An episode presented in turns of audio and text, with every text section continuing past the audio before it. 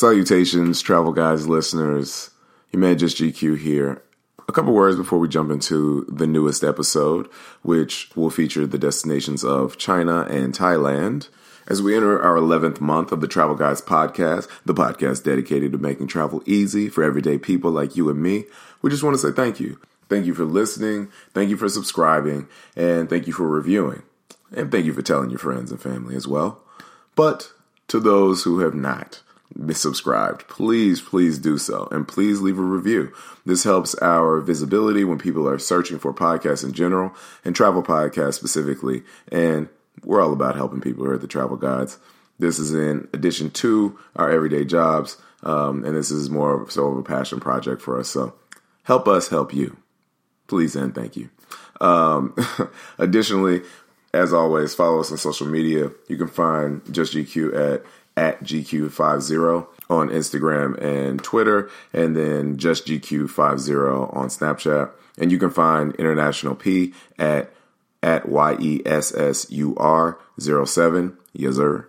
Um, so give us a follow, keep you up to date, all that good stuff. We got a great episode for you today. So please take off your shoes and relax your feet and go ahead and listen to this newest episode of The Travel Guides. Oh, and one more thing. I feel like I do that from time to time. Uh, we rarely broach the topic of religion.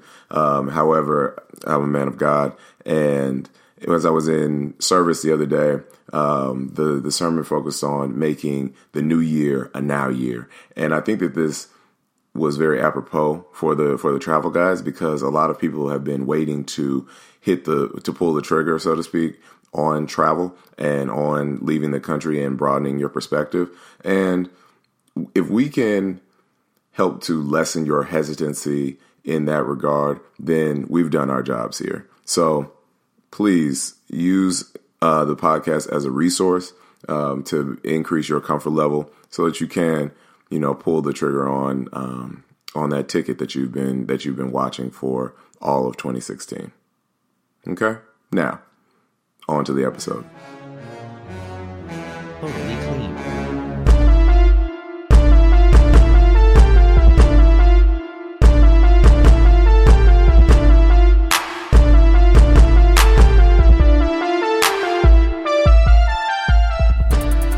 Hello again, everyone, and welcome to another episode of the Travel Guides. Man, just GQ here, and we have my great friend Priscilla here today. How are you doing, Priscilla? I'm good. It's great to be here. Hi, everyone. Absolutely. Definitely thank you for being a, uh, a guest on the show here. Um, and today, Priscilla, Priscilla and I have been friends for some time. Um, very, very well traveled individual here who has had uh, quite the variety of experiences here, a lot unique to myself, as well as to, I'm sure, a lot of the listeners out there as well. So we wanted to bring her in today just so she could speak to some of those experiences and speak to a couple places specifically. So I, am going to throw it to you. Why don't you give a little bit of background on yourself and uh, tell the listeners a little bit so they can know you better? Absolutely. So first of all, I am a travel addict. Um, started traveling as soon as I came out of college and was a weekend warrior, did short trips around California and New York at the time, and then realized that cheap flights came in abundance. so whenever I saw a cheap flight, didn't matter where it was, wanted to see something different, and just kind of got addicted to it. Um, at this point, probably have clocked in 40 to 50 countries. Um, longest travel time was a sabbatical I took after I started hating the finance world, and took a seven month sabbatical and went backpacking through Europe.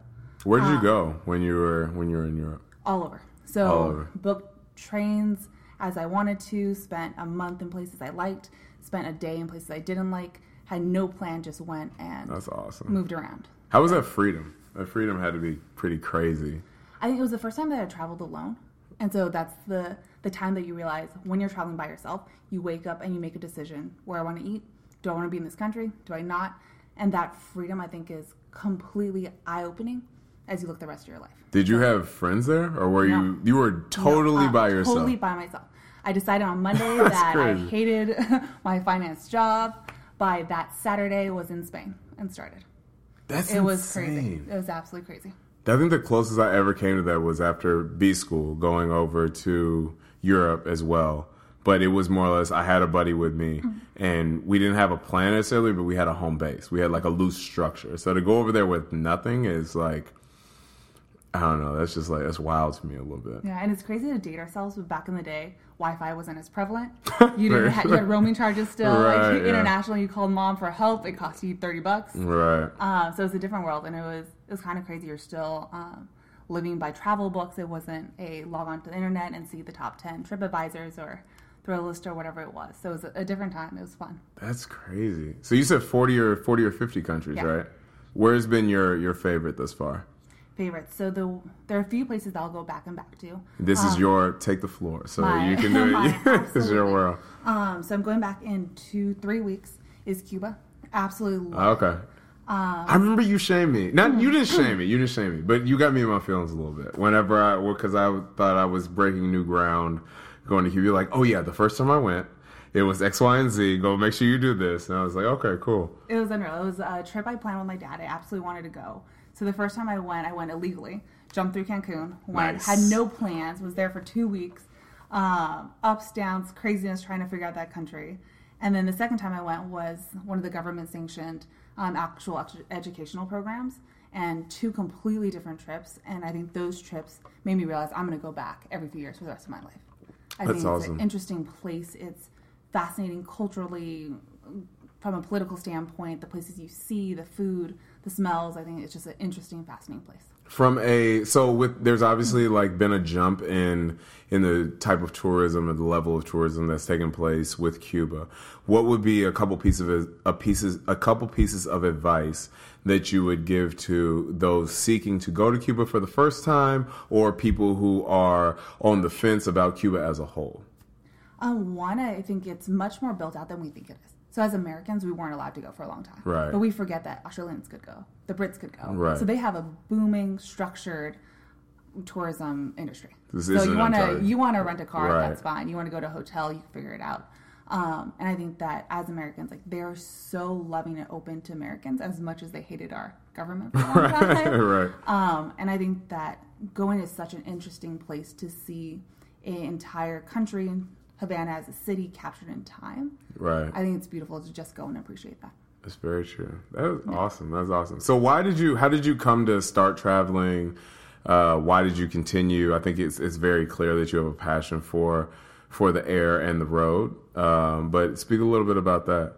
So I think that one, you have to know you can't see me here, but I'm mixed. Um, I'm half Chinese, a quarter Mexican, a quarter white.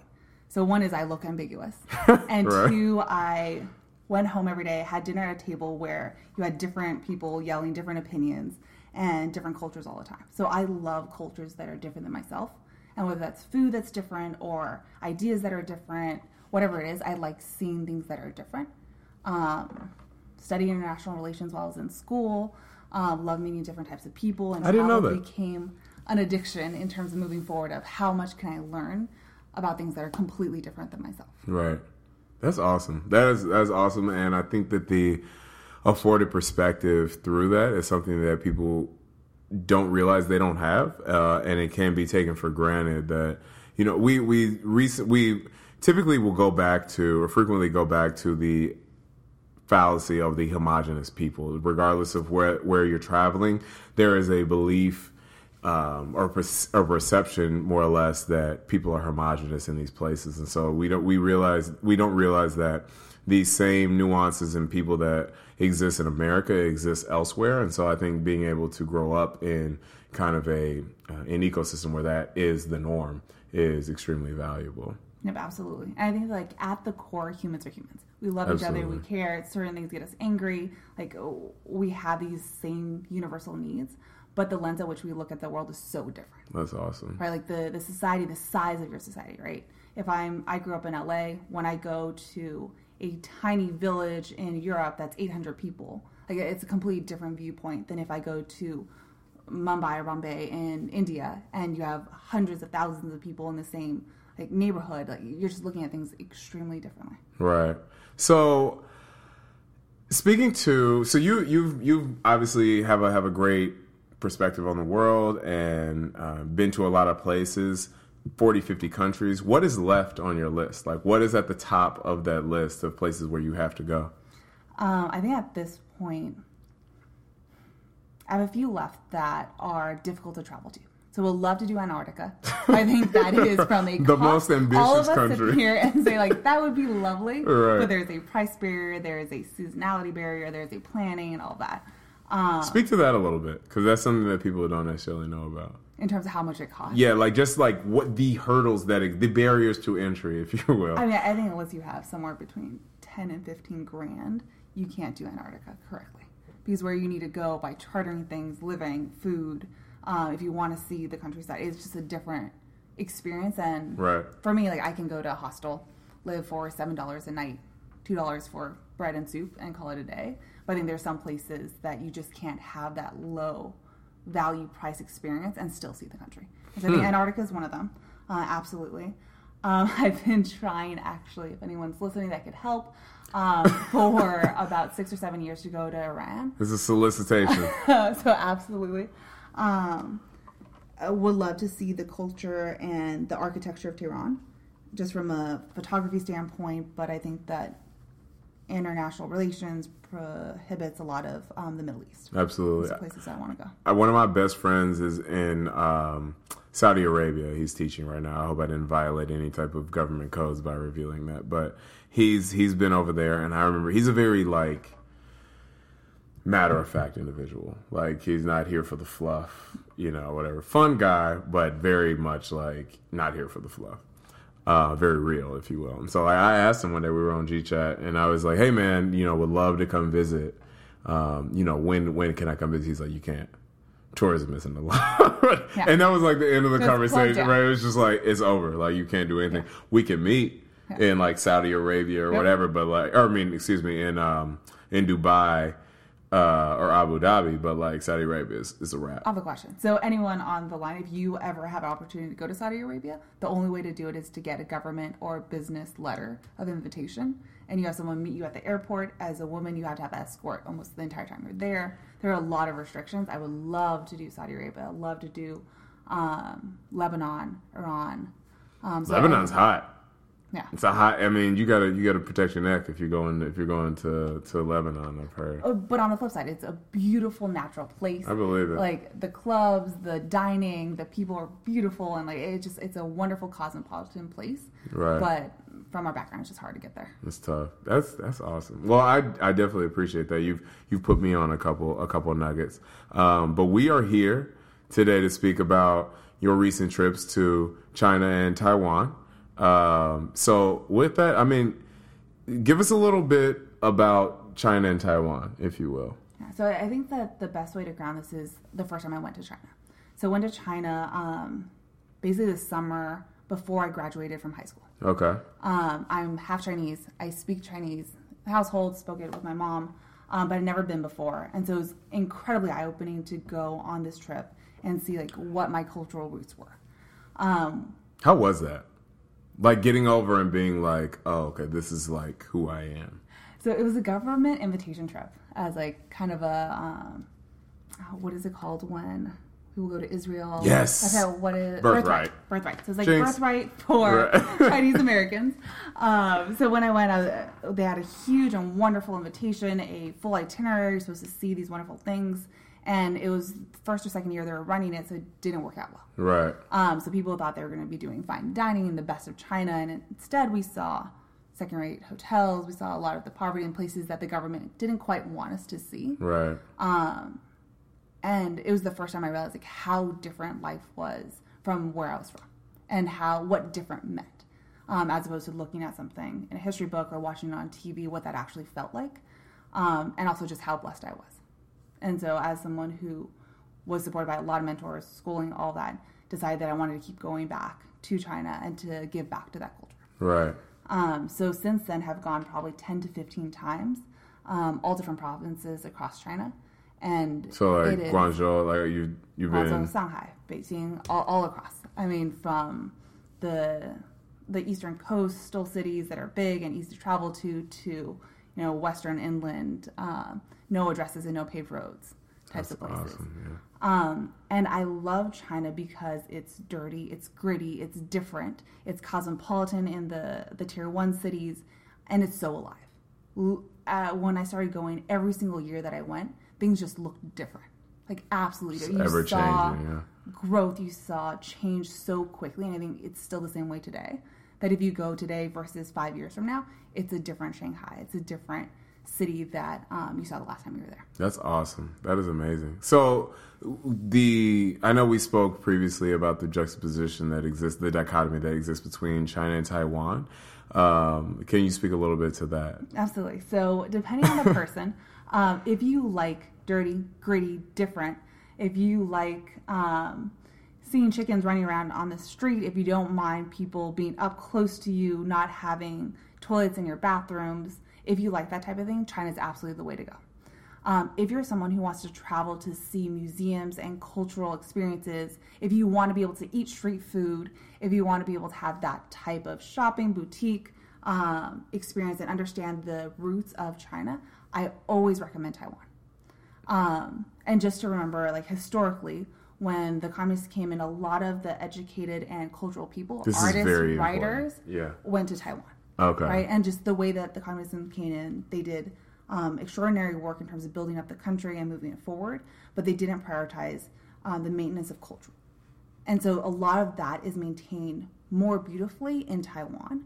Um, and I love both countries. They're just very different representations of the Chinese culture. So that's the link between between the two. I never quite understood what the link was between Taiwan and China. And you I think you uncovered a a large nugget because the dirty gritty and I and I use dirty very reluctantly, but the the gritty just just large metropolitan feel that appeals to some. Yep. That appeals to some, but there are some who are looking f- to get a a Chinese culture cultural experience um, that don't necessarily want that. Yep. And so you're saying that Taiwan's is is would probably be more of their of their flavor. It's absolutely. It's how you package the culture differently. And, and just to be clear, when we say dirty in terms of China, you will have the most luxurious, beautiful, fine dining hotels. If you go to the Shangri La, like like it is a growth country, right? Right. So you have every luxury good type of travel if you want to go to China.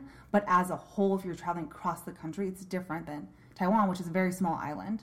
Um, the example that I gave Josh earlier this week is if you want to get on a subway or train.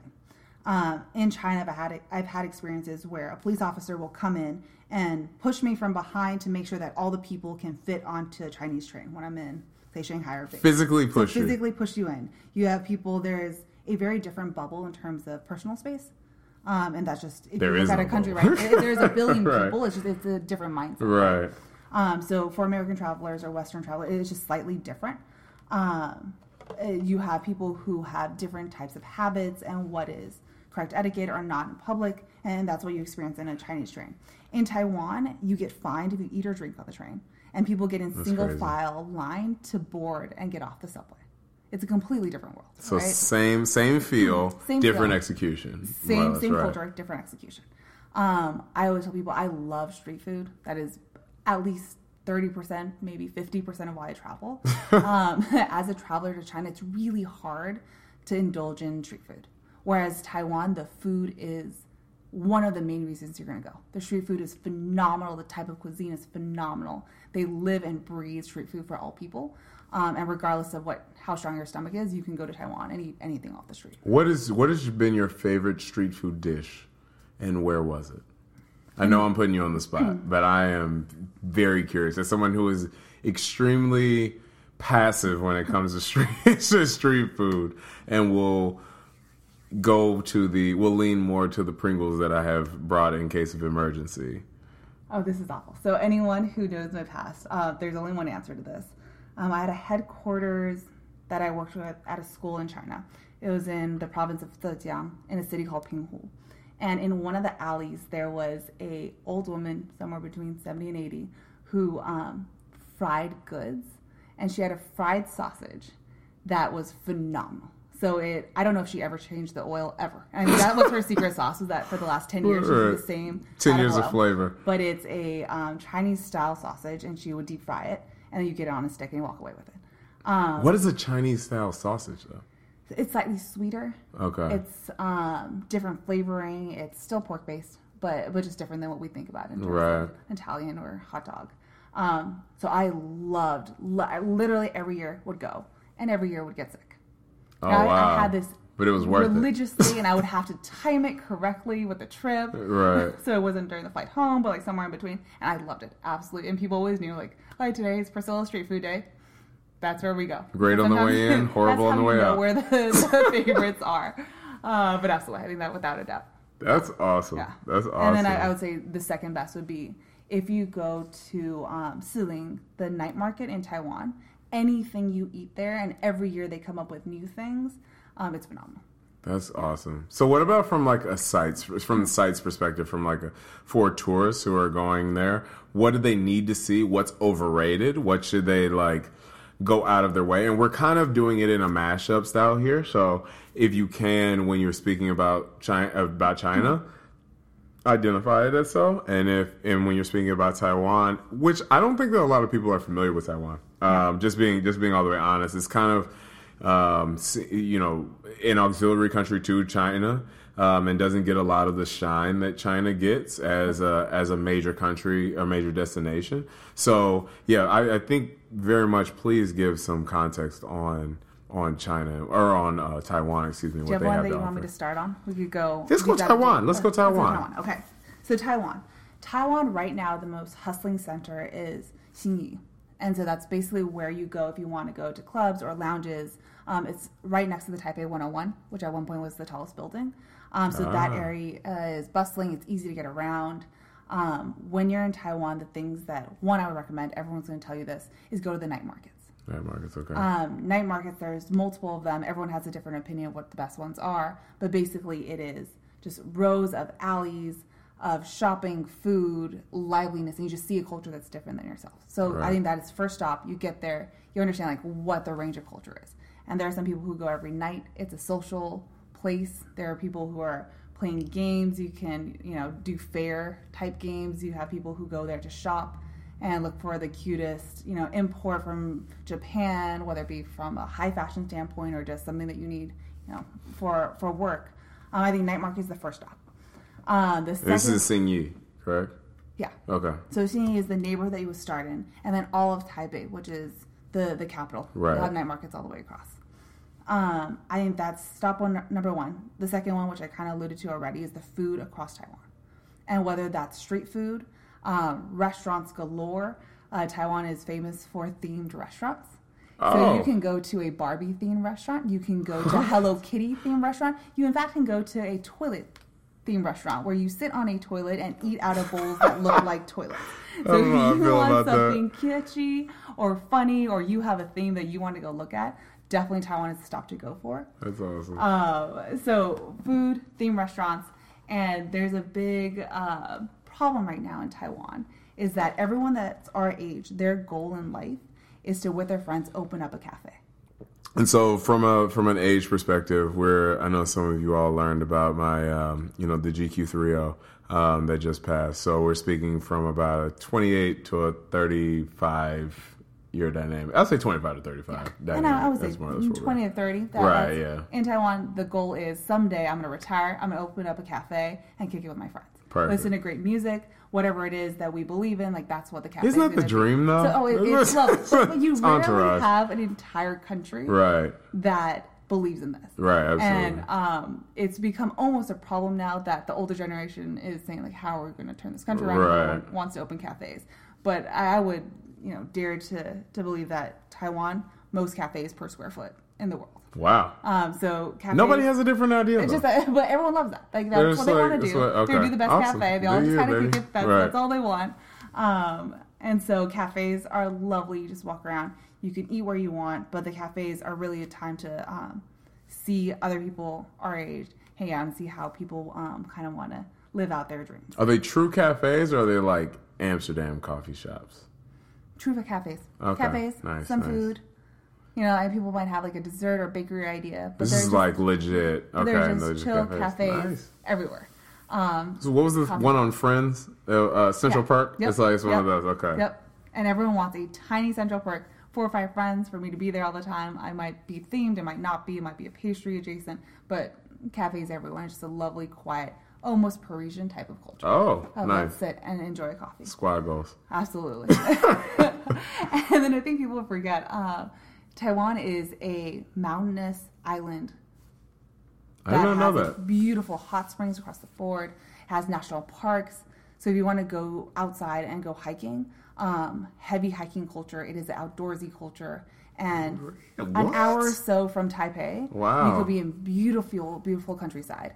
Uh, whether you want to go to a five-star wellness retreat um, where you sit and do yoga outside and you know learn tai chi and, and things like that, or you want to just go and you know grab a backpack, grab a car, and go walk around and camp outside. I think that it's a culture and it's a country that absolutely supports that. Did you do any of that? Did I you did. like you did, the did. yoga, tai chi? What Yep, did you? So I went to it's a retreat called the One, and it's absolutely beautiful. Like no no technology, no Wi-Fi.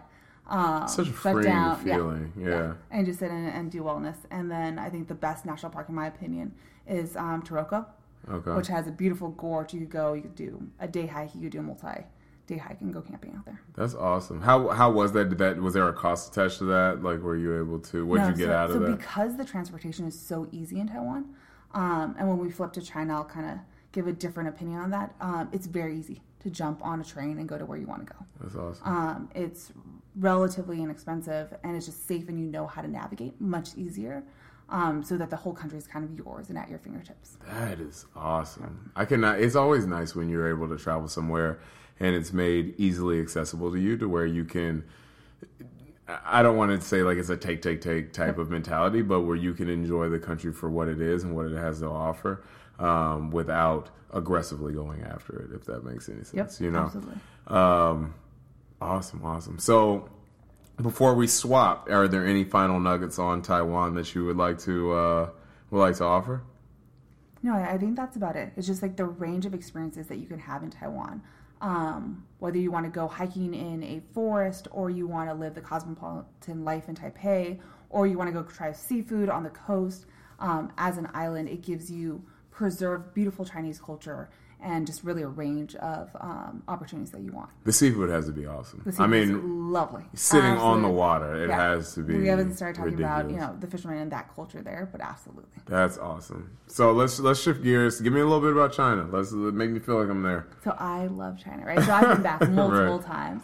But China, for everything that you're going to learn about China, China is hard to navigate around outside of the main cities, right? If you want to take So name the train, main. What are the name cities like? So most people will go to Shanghai, Shanghai, Beijing, right. maybe Guangzhou, maybe Okay. you go to Hong Kong or Taiwan, like those kind of peripheral. Guangzhou's a, a city. I thought it was a. Pro- okay, there's okay, okay, okay, province, okay. yeah. But most people will go to like these big areas that they've heard about. Um, Hangzhou, Suzhou have both gotten very popular just because they're also easier to go to. Great hospitality industry, things like that. But if you want to go out west, if you want to travel around China, it starts getting more difficult, especially without the language. Oh, okay. Um, so I, th- I think the one entry point, if you're not Chinese by background, is how different the country is. So we're talking a billion plus people, right, who have a completely different set of value systems. Um, From what perspective? so I think even if you look um, politically down, it's a capitalistic communist country that has had phenomenal growth, right? So I think that as a whole, people are looking at a collective good, and there's just there's so many people um, that the group benefit is prioritized above like individualism, which is what we prioritize in kind of Western culture. And I think that every moment that you're in China, you are faced with something that is different than what you knew or what you thought, and you have to go with open mind. Um, I love going there because it's just exciting. It's different. I learn something new every time I go. Um, but because it's different, it's harder to navigate as a traveler. I don't want to. That is very interesting. I don't want to um, derail the conversation a lot, but you have mentioned two countries that embody an area of confusion for a lot of people um, Cuba and China. So, how would you, in your words, explain the dichotomy that exists between communism and socialism? I realize that's an ex that's an essay question. I understand that, but and I will give you some time some time to think. You can honestly re- like really think about it. I'll just edit it out. But I am very curious about how you how how though these experiences in these different countries have shaped your understanding of these two governmental structures. Yep, absolutely. I, I think that Number one is when I went to both of these countries, I learned the difference between textbook definition versus contextual definition. Okay. Okay. So when I went to Cuba for the first time, um, I went with an older gen- gentleman from Eastern Germany, who kind of looked through the the last um, few decades, was saying how different this was than their experience. And so when you have socialism, communism, I, I think it's in the context of what that country looks like as well. So is does it have a culture of dance, music, island, the type of food, the weather, right? What the people actually believe is it truly faithful to that political definition versus we'll say communism in China, but today like if you go to China, like that is not textbook communism anymore. Right. Right. They, they've created and contextualized that definition to work for that country. Um, and, and so that's why I think it's so interesting to actually be there and see what it means. So things are custom It's now. custom. It's more or less like the the the old school identities of of communism being more or less for one source of power and socialism being for the people as a whole. Those are not those don't necessarily hold up because as the countries mature, so do the governmental structures. Yep. And I just like culturally, the people are different. The way they enjoy life are different. The um, actual territory and landscape is different. The Right. weather is different. So all that comes together. These are all valuable And- factors that right. and so yeah. you can decide what you want politically, one generation, but you also have hundreds of years, if not thousands of years, of history and culture that's feeding into that as well. So it's all within context. That's awesome. That's awesome. Okay, so now to so Right. thank you for that. Let's let's press play on on China and what the people need to know. Um, so people always ask Beijing or Shanghai or elsewhere. Um, if it's your first time, this is a very, very loose analogy, but Beijing is similar to our Washington, D.C., and Shanghai is similar to New York. That's good to know. In that That's. Beijing has, you know, your political, your historical, your cultural key points. You have access to the Great Wall. Um, it's interesting to see how that feels and it's run. Um, nowadays, Beijing has wonderful, a wonderful art scene, fashion scene, food scene. Um, so it definitely is lively. Um, but Shanghai is much, much more so your cosmopolitan New York type of feel um, everything that you would need in a big city in the any other country is available in Shanghai. Plus, um, it's exciting. It's alive. It's brightly lit all the time Right. um, in every aspect of that word, from the high-rise buildings to people chasing their dreams, the tech scene that's booming there, the fashion scene that's booming there. It's just, it's a very imagine. alive and fast place. Um, so of the two, if you haven't been, you should go to both because they represent different things. So it's like coming to the U.S. Would I want to go to Washington D.C. and seeing those sites versus going to New York City um, and seeing Times Square? So those two absolutely um, should be your first stop. Um, Hangzhou, Suzhou that I said are now more cultural. They're quieter towns, not much quieter, but they, they are quieter. Um, that have you know the the artisanship, a little bit more of the traditional buildings, a little bit more authentic food. You're not going to get the same number of KFCs or Starbucks that you would in Beijing and Shanghai. Uh, while we touch on that, by the way, fast food in China, every single brand or every single name that we know takes on a different persona there. Wow. So try out McDonald's. Go see how different it is from us. Go realize that Pizza Hut in uh, Shanghai can be a sit-down restaurant that has pasta that you could take a date to. Um, Time out, time out, time out. Absolute Starbucks? Pizza Hut. Pizza Hut. Pizza, Pizza Hut, excuse me. Pizza Hut can be a, a date A date now. Sit down. I'm gonna have pasta and have a night. So it, they're completely different types of fast food. Even though we think Wow. we know those names, um, Like on par with like a is it a is it an Olive Garden? Is it a macaroni saying- I was saying, grill? A hundred percent. Olive Garden would be a perfect kind of fit into that. Pizza Hut. Pizza Hut. Pizza Hut. The menu Nice. changes and the different slight differences in McDonald's. Incredibly fascinating to understand that there's a culture that likes fish, it likes chicken, it likes um, certain things that are quote unquote American, and what that price point is versus the 25 cent um, street bun that I could have. That's and what that means. That's lovely to know. Like especially for cost effective gentlemen who are looking to, you know, court a lady, you can go to, to China and you can and you know, Pizza Hut is all good. Right. It's, it's fair it's fair game. You can go in there, you can do your thing, you know, get you some pasta, get you some pizza and boom boom. You It's know, you're good. You're balling. experience. Right. We're learning something different here. It's all good.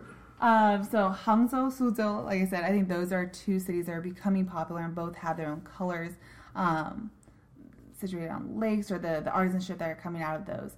Um, my push personally would be actually to go a little bit further west um, to area called Dali. So D A L I. Dali. And okay. if you look more historically, this is the area that they um, wrote about Shangri La. awesome. So it is stunningly beautiful. They're starting to get some boutique hotels and things like that to accommodate tourists. Um, but usually it's a little bit harder to get out to. Um, So right now, this is like uncharted territory. A little bit uncharted, This yeah. is this is the wave right now. This if you way to do it, if you go out there and you're like, this is some stuff that like you could you will go and people will be like, where is that? Yep. Like where where is this? You could be okay, okay, Yep, I get it. absolutely. I get it. And if anyone ever wants to go, and I can put my information out here, because it'll be in Chinese, you will have the best bowl of soup that I've ever had in my entire life. Noodle soup. Wow. It's just phenomenal. I still dream about it. And their specialty there is actually raw pork. Ground Raw raw pork with vinegar on it. Will that stay in you? It will stay in you, and it actually you're fine with it. It's incredible. Wow. It's just a completely different place. So great, great noodle soup, uh, scenery that looks like Shangri La and inspired the description of Shangri La, That's wild. and raw pork. So So there you go. You get beautiful scenery and hopefully something that stays in you. You know, so that that's awesome. Yeah, Raw pork and uh, and great and great views. and as big as China is, um, one good thing to know is that the entire country is on one time zone. Um, The entire the entire country? country is on one time Wow. zone. All Beijing time. Do we Um, know how how the size of China matches up with with. America? Let's go on Google. Do continue to talk. Let's let's go on Google. Um, and so, so I think that that still China, especially outside of the big cities, is an adventurous country to travel to. Um, there's so many different places, cultures. Um, there are different dialects, so essentially different languages across the country. Um, so I do still think that there's a ton of uncharted territory in the country.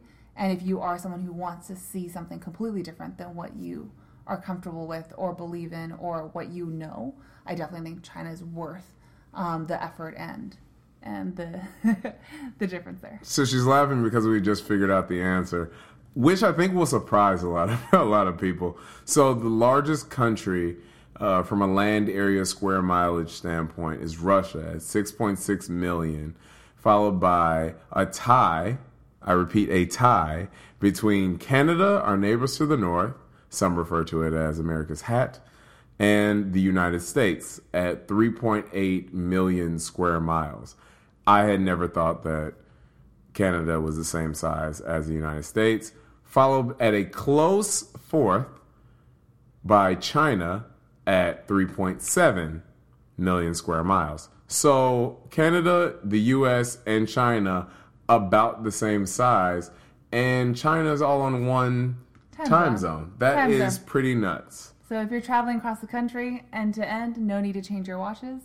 That's an add-on in terms of how to how easy it is to travel. Everything else may be more difficult. Time zones are something I don't necessarily understand. I don't understand. I would need to do more research on those. I don't understand why. Why? The benefit? Like for what? You know what I mean? Like what? Just just for the sake of TV shows airing twice? I don't I don't get it. But I don't know. it you know not my it's not it's not my plight. It's nothing that I need to uh to understand there. But I don't know. Um, so not to de- not to derail the conversation. Um, again, however, are is that how do you? I mean, where you? How do you feel? Are there any other nuggets that need to be, um, you know, divulged for China for someone to have a successful China trip? You've you've spoken about the the main cities. You've spoken about the the hot points, the juxtaposition between uh, China and Taiwan. Can you uh, can you leave can you leave the listeners with with a nugget or two that they can take with them? Absolutely. I think the final point that I want to give if you're traveling to China is go in eyes wide open. So every time something bothers you, feels uncomfortable, um, you miss home, whatever it is, like know that you're looking at something that's completely different, a culture that's completely different, uh, people in a country that's completely different, and how much you can learn from that. And I promise you, if you go to China for any length of time, there will be moments that you feel that. And I think that's fascinating. Um, if that excites you, absolutely, it's a country that the entirety of it is worth traveling across. Um, Taiwan, if you're looking for something exciting, new, different, a island type vacation. If you want to understand Chinese culture in depth, um, Taiwan is a very comfortable and easy way to go. Um, you can try all the food, all the beverages, um, everything in a very safe and comfortable way. It's just two, two completely different experiences of what Chinese culture would be like. That's awesome, and that's a great nugget to to sign off on.